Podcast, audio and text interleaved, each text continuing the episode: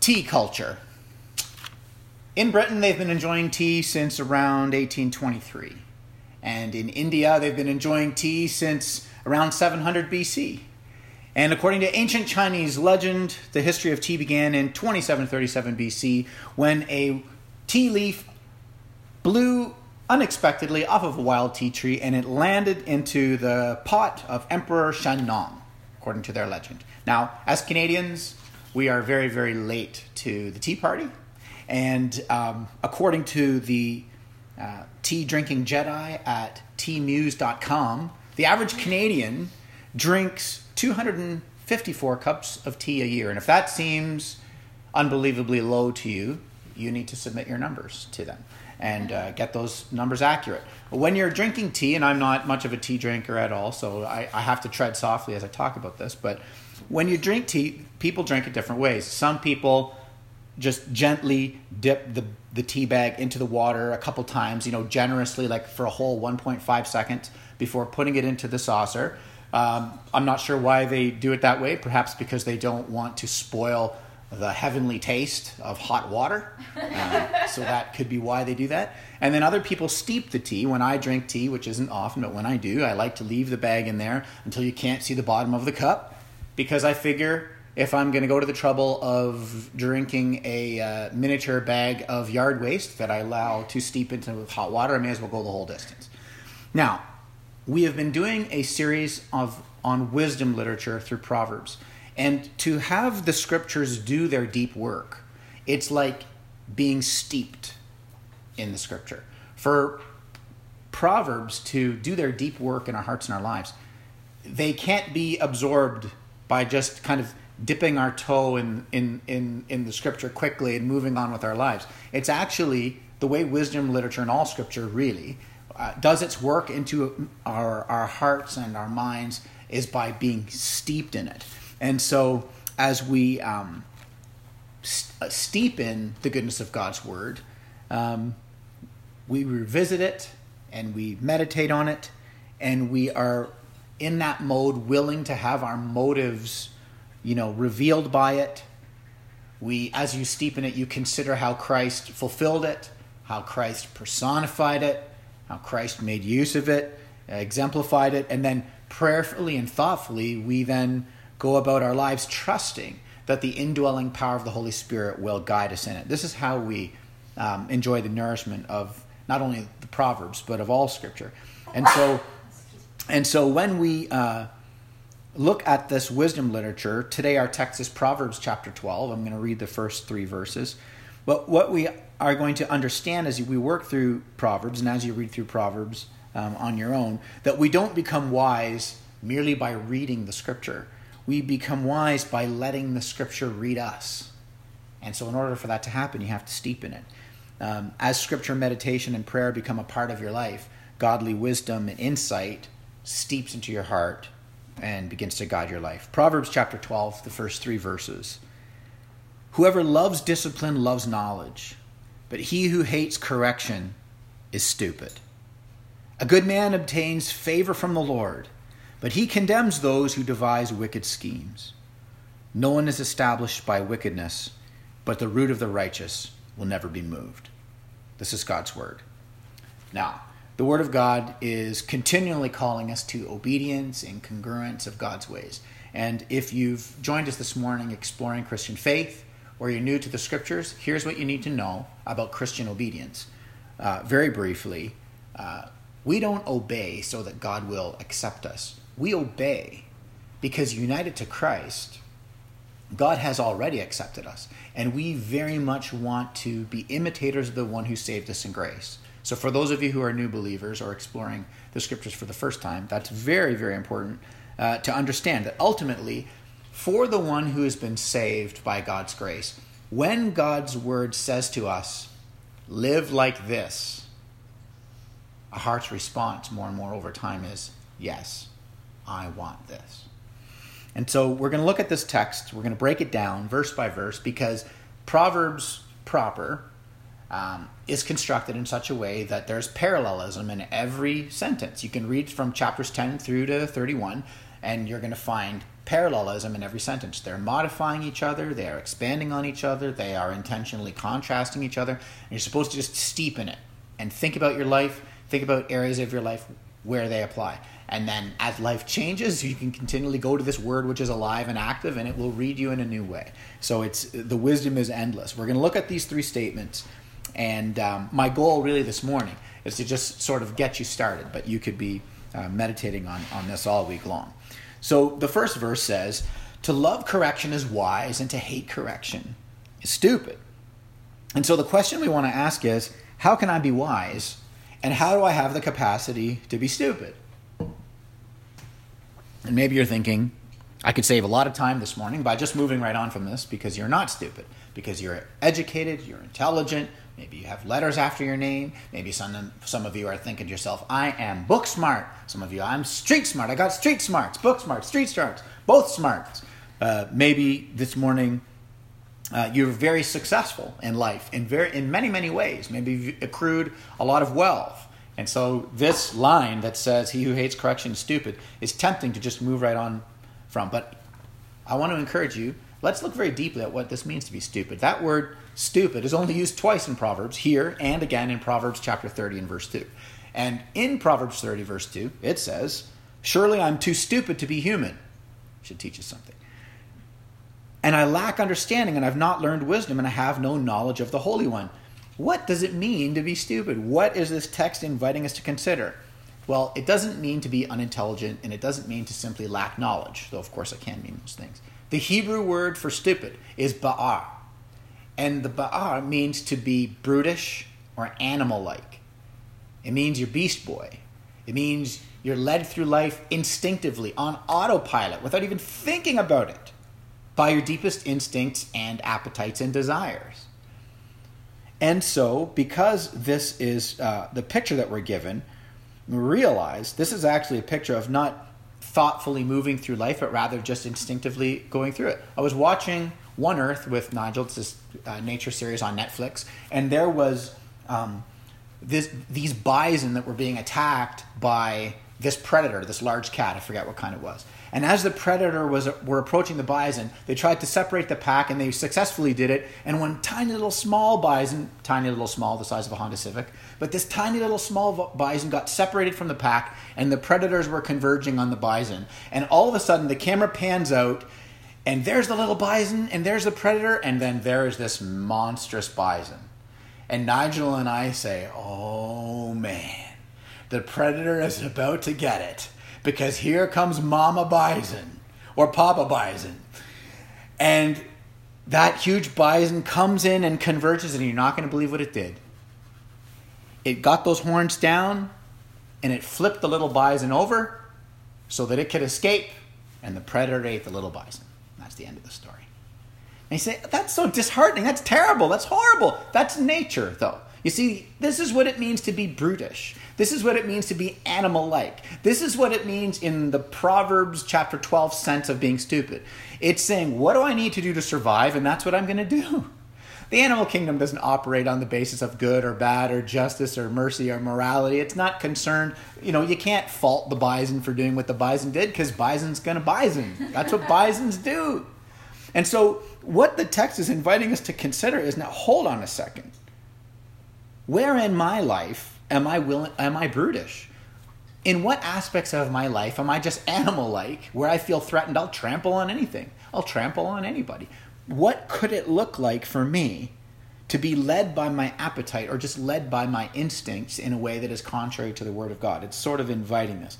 So Solomon uses this animal imagery by saying that to hate correction is to be brutish. It's to be animal like, it's to be stupid it, he's saying that to lose the wonder in the worship of God and to relate to any one area of your life like your God is to relate to life like a beast. So the wise person wants what's right, and the stupid person thinks that whatever they instinctively do is right.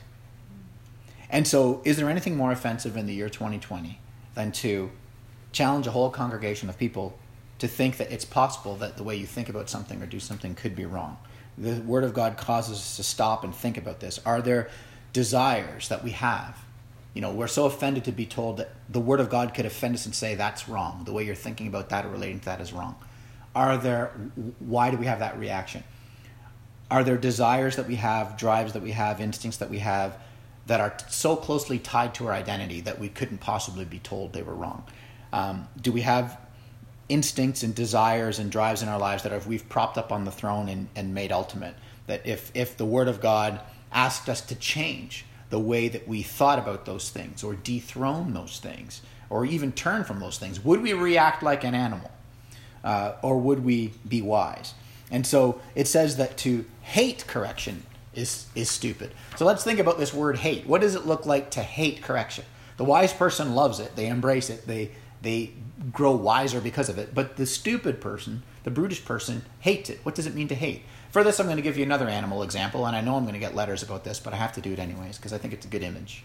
If you think about a cat, and I'm so sorry, cat people, cats are wonderful, but if you think about a cat, cats when they get angry, sure they can claw your eyes out, but there's an but there but that's not just the that, that's not the uh, what what the form of hatred looks like to hate correction. It actually looks like another thing cats do incredible indifference. You can walk into a room and there a cat can be like, "You're here, you're not here, I don't care." You pick me up, you don't pick me up, I don't care. You put a, put put something on the floor for me to enjoy, you don't, I don't care. I'm just living my life. I'm doing my thing. You come home at two o'clock or three o'clock or five o'clock, or you don't come home. I don't care. That's the image of to hate correction. It's listen, I am just going about my life. Hate in the Hebrew sense is indifference. That's why there's other texts that say if you don't discipline the child, you hate the child, and it means you, there's just in, this indifference for um, the development of the child. So it's not hatred is not always explosive. Hatred can also be uh, indifferent, and so this text provokes us here. Can I trust God's word to faithfully guide me in how I relate, relate to all my desires? Or am I going to be beast like, beast like and, and led through, uh, through life on a leash by my desires? So let's move on to the, ne- the, the next line. The next line says, A good person obtains favor from the Lord, but he, who, but he condemns those who devise wicked schemes. So I think the question that I want us to ask here this morning is what does it mean to be good? And how do I have the capacity to be wicked? If good people get favor and the wicked people are uh, condemned, what does that mean? What can that look like? So I think uh, uh, the first question we want to consider is whose standard of good? Right? Have you ever had somebody recommend recommend a movie and they say, "Oh my goodness, you got to watch this. It's so good." And you watch it and you're like, "It's not so good." Oh, you got to eat out at this restaurant. It's so good. You go there and you're like, "Meh." Whose standard of good? If the good person gets favor from the Lord, what is this standard? Uh, you know, if you are a person, we've got a number of people in our congregation who uh, do interior design, interior work, construction, um, designing uh, kitchens, working with wood, cabinetry. You know, there is a standard of measurement on your. There's a standard of measurement on your uh, tape measure, and if you just do eyeball construction, that's going to be a problem there is a divine standard for good. It's not your version, my version, the person down the street's version. Society gets together in a democratic system and say, well, in, in a democracy, the majority view rules, but the majority view doesn't mean that that's necessarily true or right or good. It just means the majority of people think this particular way. So, the, you know, the benefit of a dem- dem- democratic society is we all get a voice. Uh, the limitation of a democratic society is just because we all um, use our voice doesn't mean that constitutes divine truth. So this text says, now hold on a second. Whose standard of good here? And it is, of course, the divine standard. Hebrew commentators will tell you that here in this text, because good is contrasted from wicked, the idea of good is perfect purity. So the standard of good is the one who gets the favor of the Lord is the person of perfect purity. Not their best shot at it, perfect thought, word, deed, perpetually, perfect purity. That's who gets the favor of God. Now, that's a problem for you and for me because we don't live that way. Right? If I was to ask you this week, how many of you raise your hand if the last seven days your life demonstrated in thought, word, and deed perfect purity, perfect love? If, if over the last seven days I was to stand you next to Jesus, how many of you would say to me there would be no visible difference between the life I lived the last seven days and the life of Jesus? None of. Next week doesn't look good either for us. And so this is the standard of good. Now, think about it. You say, I don't know, Paul, maybe you're taking this too far and you're just being um, dramatic uh, because you're a dramatic person. Think about how Jesus talked about good. The Pharisees, who did not believe that Jesus was God, said to him, Good teacher. And what does Jesus say? This is Luke 18, by the way. Jesus says to them, Why do you call me good? There's only one good, and that's God. And it was Jesus' way of saying, I have been making it very clear that I am God. If you've seen me, you've seen the Father. And since the only one who's good is God, and you don't think I'm God, don't call me good. That's how Jesus used the word good. There's a divine standard of goodness. So, of course, at first, we'd say, this is a problem. For those of you, again, if you've joined us this morning, you're exploring faith or you're new to faith, on the surface, it seems like, oh, okay, I get it. Um, the way to get God's favor is to be good and then God accepts you. Well, the truth is, this text is provoking us to see that we're not good, to see that we need the saving mercy of a God who is good. And in the in the ancient context of Proverbs before Christ, it was turn to the saving, merciful God who is good on this side of the cross, it's look at the one Jesus Christ who was perfectly good for us, who uh, has done in the gospel what was required by God's law, so that this Jesus who obtained favor, who has given his righteous record to you by grace, you and I are now united to the one who is perfectly good, and we are now filled and indwelled by the Spirit, so that we can now very intentionally desire to imitate the one who was good we go out this week, um, not from guilt, but from gratitude, very intentionally desiring to emulate and resemble the one who is good. The text says that's what the, the, that, that's what good is. But then it goes on to say, God condemns those who devise wicked schemes. And again, maybe you're like, let's move on. I don't have any wicked schemes. Uh, I don't have a lair. Um, I'm not an evil person. I'm not scheming to rule the people of Metrocity. This sounds like a cartoon supervillain. Wicked schemes. But what is a scheme? A scheme is a system or a plan through which you intentionally do something. All of us have plans and patterns through which we go about life. All of us have plans and patterns through which we live life in a certain way. Even if you say, no, no, I'm a free spirit, I have no plan, that's also a plan. It's not a great plan, but it's still a scheme. It's still a pattern. It's still a way of approaching life. And so, what the text is saying, is, provoking us to question, is if everybody has an approach, what's a wicked approach? Well, the ultimate wicked scheme, the ultimate wicked approach to life, the one that in the end God is going to condemn, has been around since Genesis 3. Right? Reject God, set up your life like there's no God, set up your life like your God, right? And that's the wicked scheme. None of us have evil lairs, but all of us sin. And when we sin, that is a momentary wicked scheme making a choice like there's no God. It is in that moment regarding something like there is no divine standard. Genesis 3, the original sin, was looking at something that God said would lead to death and then saying, I'll decide what's good. Proverbs 12, the brutish animalistic person sets up their life with patterns in ways that the Word of God says that's going to lead to death, and their response is, I'll decide what's good. It's the same problem of Genesis 3 revisited again. It is the original sin rearing its ugly head. And so, the wisest thing that you and I can do is desire the loving correction of God and imitate the one who saved us in grace. And the most beast like thing we can do is reject the correction of God and turn from the one who saved us in grace. And so may God show us the dark, beast like corners of our hearts that drive us to set up our life, drive us to set up patterns, drive us to relate to things like God doesn't exist. A good person obtains favor from the Lord, and Jesus Christ is the one who was good. We are united to the one who was good. He lived the perfectly good life that we ought to be living, but we're not. He died an atoning death to take away our sin, and he rose on the third day, which means that united to him by grace, we are now empowered by the Spirit to imitate him who is good. This is, of course, the goal of our lives. not from guilt, but from gratitude. Which leads to the final thing, the final uh, statement in verse 3 No one is established by wickedness, but the root of the righteous will never be moved. Well, if wickedness will not establish your life, how can we live an immovable life? These are the two things that we are given, these two contrasting images. Not established, that's your, cho- your option, or never be moved, that's your option. And throughout Scripture, this aspect of never being moved and you know the root of the righteous it's the image of a tree this metaphor of this stable tree that's grounded and isn't going anywhere and so it's important to note that you know the text is not saying that if you reject god um, you can't have prosperity or um, security temporarily what the text is saying is those who reject god have no prosperity and have no security eternally this text is encouraging us to think about the long game.